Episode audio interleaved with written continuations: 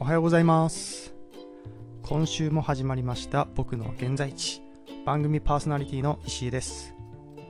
この番組は会社を辞めて起業した僕がこれからどんな問題に直面しどんな課題を解決していくのかまたその中で学んだことや気づいたことを紹介する番組です。本日は3月10日、え木曜日、え朝の10時半頃に収録しております。はい、えー先週もですね、えー収録ができずに、えーまた2週間ぶりの収録となってしまいましたが、えーよろしくお願いします、えー今日のテーマは M さんと S さんということで話したいと思います。でこの M さんと S さんについては、まあ、全く別々の人で何の接点もないんですけれども、まあ、僕自身この23週間の間に、えーすごく、ま、印象的だった2人でしたので、えーちょっと紹介したいなというふうに思いました。あの1人目の M さんなんですけども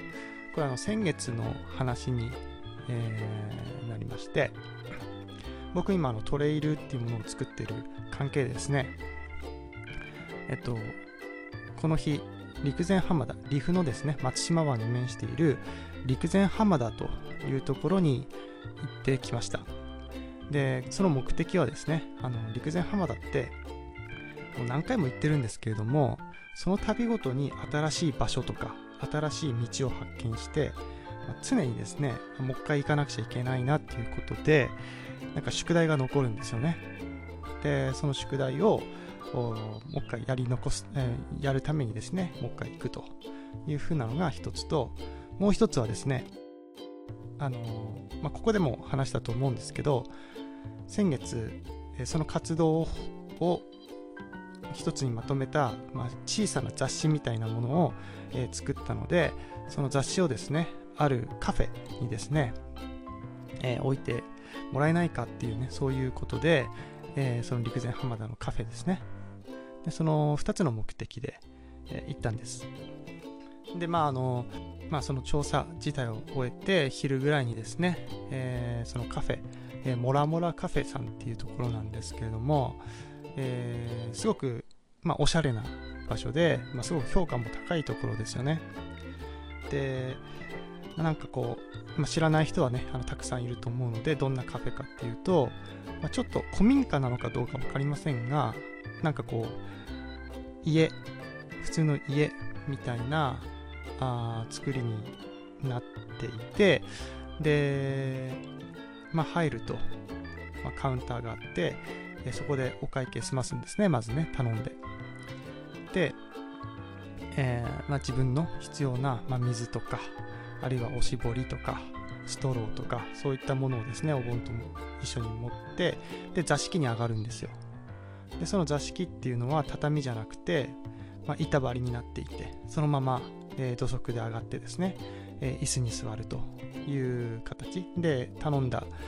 あメニューをですね、ま、待つっていう形なんですけどもでそこがですねすごくもう、まあ、まあ松島湾に面しているのでその松島湾をですね、えーしっかり見てもらおうっていうことだと思うんですけどそういうコンセプトだと思うんですけどもう窓ガラスがバーって一面にあってですね、まあ、どこどこに座ってもあのその浜田のですね海が綺麗な海が、え見れるっていうそういう素敵な、えーカフェになっています。でそこであの、まあ、食事を終えてですねうんとまあ、その小冊子ジンっていうものを持ってですね、えー店員さんにご挨拶したんですね、えーすいません僕こういうものなんですけど、まあ、こういう活動していてでもしよかったら、えーこのジンっていうものを店内に置いていただくことできないでしょうかって言ったらですね快、く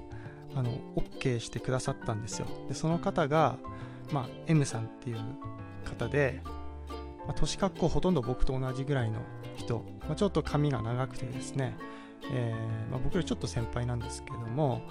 えーそのような方がですね、えー対応してくれましたでその人がですね、まあ、こう陣を見るなり「えー、すごいですね」って「えーこれってなどういうことですか?」とか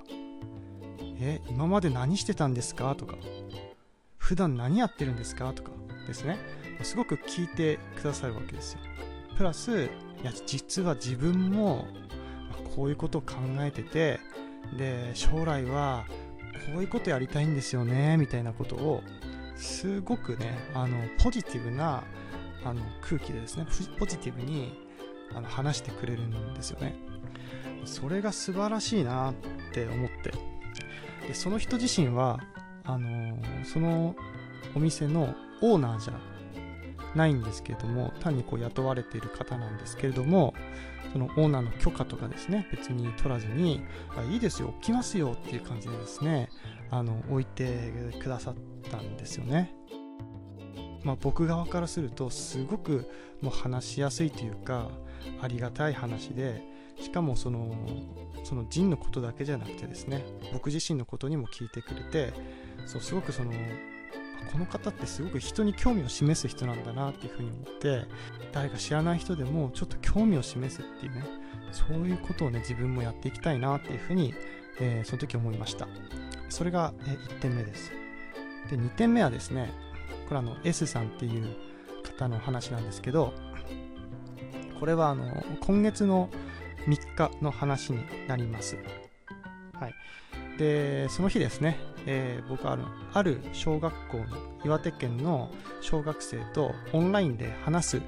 えー、機会があったんですね。でその、えーま、小学生は岩手県の陸前高田市にある広田半島っていうところにある、え広田小学校の、え小学6年生でした。で、広田半島といえば、まあ、なんか例えば黒崎宣教だとか広田崎とかそういった素晴らしい場所が、え、あるところですよね。で、ここでですね、まあ、まあ、どういう経緯で、え、そういう、え、話すことになったのかっていうと、あのまあここで何回か話していると思うんですけど、まあ、僕自身まずこう道の串風トレイルっていうのを歩いたことがあるんですね。で、道の串風トレイルっていうのは青森県から福島県までをつなぐ1000キロの歩く道のことなんですけども、その、その道のルート上にですね、その広田半島があるわけですよ。で、その広田小学校の生徒たちはですね、この道のく潮風トレイルを使ってあるいはこれを学んでじゃあどういうふうに広田半島を PR できるかみたいなことを考えてで実際にですねあの授業で学びそしてグループになってですね A 班はここ B 班はここ C 班はここっていう形でえっとまあなんですかねあまり知られていないようなスポット穴場みたいなところをこういっぱい調べてくれてですねでそれをこう一つの地図にして、えー、作ってくれたわけですね。で、まあ、その地図が発行されたので、じゃあその、えー、これまでこの広田半島を歩いたことのあるハイカーに見てもらってね、その地図を見てもらって、どんな風に思うか、また、えー、広田半島っての思い出ってどんなものがあったかとかですね、えー、そういったことを話す場所になったんですね。で、そのイベント自体ですね、まあ、さっき言ったように、えー、この地図の感想だとか、あるいは広田半島のいい思い出、悪い思い出とかですね、あるいは、えー、その他に道のくトレイルでどんなところが良かったかとか、うん。まあ、そういったことをですね、あの質問されたりして、えー、答えて、で、しかも、何ていうんですかね、その質問とかも、どんどんどんどん手が上がったりですね。あるいはこっちから答えてるとすごくこう身を乗り出して聞いてるくれてるっていうか真剣に話を聞いてくれてるっていうのが、えー、すごく分かりました。すごくねあの自分自身あのエネルギーをもらったというかいいイベントだったなっていうふうに思いました。でまあそのまあ後から考えたんですけどやっぱりその小学生のその活動の素晴らしさはもちろんなんですけどもそれと同時に素晴らしいなって思うのはこれを企画した人なんですよね、えー、まあ、方がいるわけじゃないですかでその方が、まあ、S さんっていう方なんですけどもとまあ、僕自身この S さんとはですね、まあ、そんな深くは深く知ってるわけじゃないんですけれども、まあえー、知り合いでで、まあ、よくしてもらっている方なんですが、まあ、その方がですね、えー、この企画をされた方なんですよ。やっぱりその、で、あの、ね、この道のく塩風トレイルっていうロングトレイルを使って、まあ、どんなことができるかっていうことを、まあ、考えてですね。でそれをま教育に生かそうっていうふうにやってらっしゃる。その姿が素晴らしいなって思うんですよね。で得てして、まあ、僕たちっていうのはこう手段と目的をやっぱこうこうなんだろうな、えーいね、手段と目的を間違っちゃったりするわけじゃないですか、うん、例えば、えー、お医者さんになりたいというふうになってお医者さんになったら満足してしまうとかですね。まあ、本来は、まあ、例えば、なんだろうな、こう、多くの人を助けたいだとか、えー、医療を通じて社会に貢献したいだとか、まあ、そういった本来、本来は目的があるはずなのに、その、お医者さんになったことで満足してしまう。本来はお医者さんになること、それを手段として、そしてどういうふうなことをするかっていうのが目的であるはずなのに、えー、手段が目的になってしまうっていうことは、まあ、よくあると思うんですね。で、これって、あの別に今お医者さんを取り上げたからお医者さんだけとかっていうことじゃなくてもう社会の至るところで僕も含めてそういうことって起こりがちだと思うんですよね、うん、例えば僕もこうトレイルを作ろうって言って、えー、やってますけどやっぱりその目的を間違えちゃいけないなって思うのはトレイルを作って何をしたいかなんですよね、うん、で、まあ、やっぱりまあ、教育に生かしたいだとか、えー、なんだろうな、こう、福祉社会っていうかな、そのやっぱり多くの人に歩いてもらうことによって、えー、その人の健康をね、あのー、良くする、まあ、そうすることで医療費が下がるとかですね、病院に行かなくて済むとか、まあ、そういったことを考えると、まあ、医療福祉にも貢献するでしょうし、また観光とかね、まあ、いろんなものにこう波及するわけで、やっぱその部分ですね、その目的っていうものを見失わないように、しなくちゃいけないなっていうふうに思ってます。でまさに、えー、そういったことを実現されている方が、まあ、その S さんっていう、えー、方で、えー、まあ、自分も関わらせてもらったっていうことも含めて、なんかすごく印象に残った、え日でした。はい、ということで、まあ、今回はこの M さんと S さんについて、えー、話していきましたが、えー、皆さんはどうでしょうか？あとですね、まあ、ちょっと、まあ、自分ごとになるんですけれども、えーまあ、来月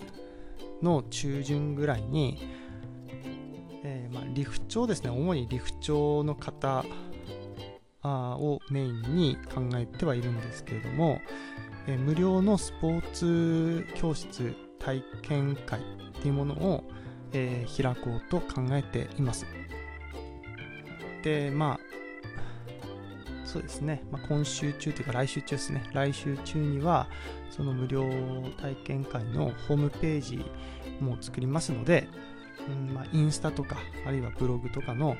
えー、URL をですね、えー、ここに載せたいと思いますので、えー、気になる方はですね、えー、ぜひ、えー、見てください。そして、えー、体験会、え、体験してみてください。まあ、どういったものか、どういったスポーツ教室になるかっていうと、まあ、なんかこう、野球とかサッカーとか、そういった一つの、えスポーツにこだわらずに、むしろそういったいろんなスポーツのさまざまな要素、動きですね。例えば、取る、投げる、え打つ、えジャンプする、えー、切り返す、